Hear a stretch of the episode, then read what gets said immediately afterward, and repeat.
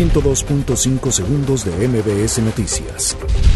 La Secretaría de la Función Pública abrió una investigación para determinar si hubo faltas administrativas en el caso de la menor asesinada Fátima Cecilia, quien fue sustraída del plantel educativo Enrique Repsamen.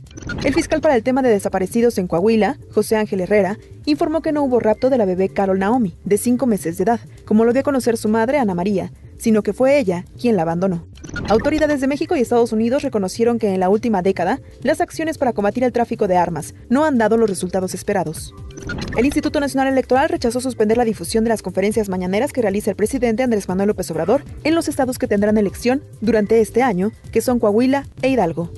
La Fiscalía General del Estado precisó que son un total de 24 los cadáveres decapitados, degollados y desmembrados que fueron encontrados en la fosa descubierta en una finca del poblado de Comanja, en el municipio de Cueneo.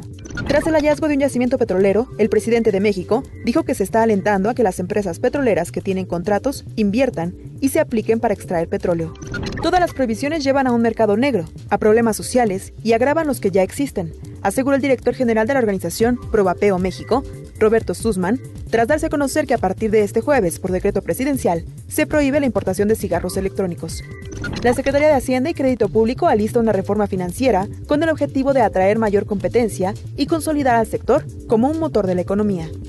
Dos ancianos se convirtieron en las dos primeras personas a bordo de un crucero anclado cerca de Tokio que mueren por el coronavirus, informó el gobierno japonés este jueves. El presidente de Estados Unidos, Donald Trump, nombra a Rick Brennell como nuevo director de inteligencia nacional. 102.5 segundos de MBS Noticias.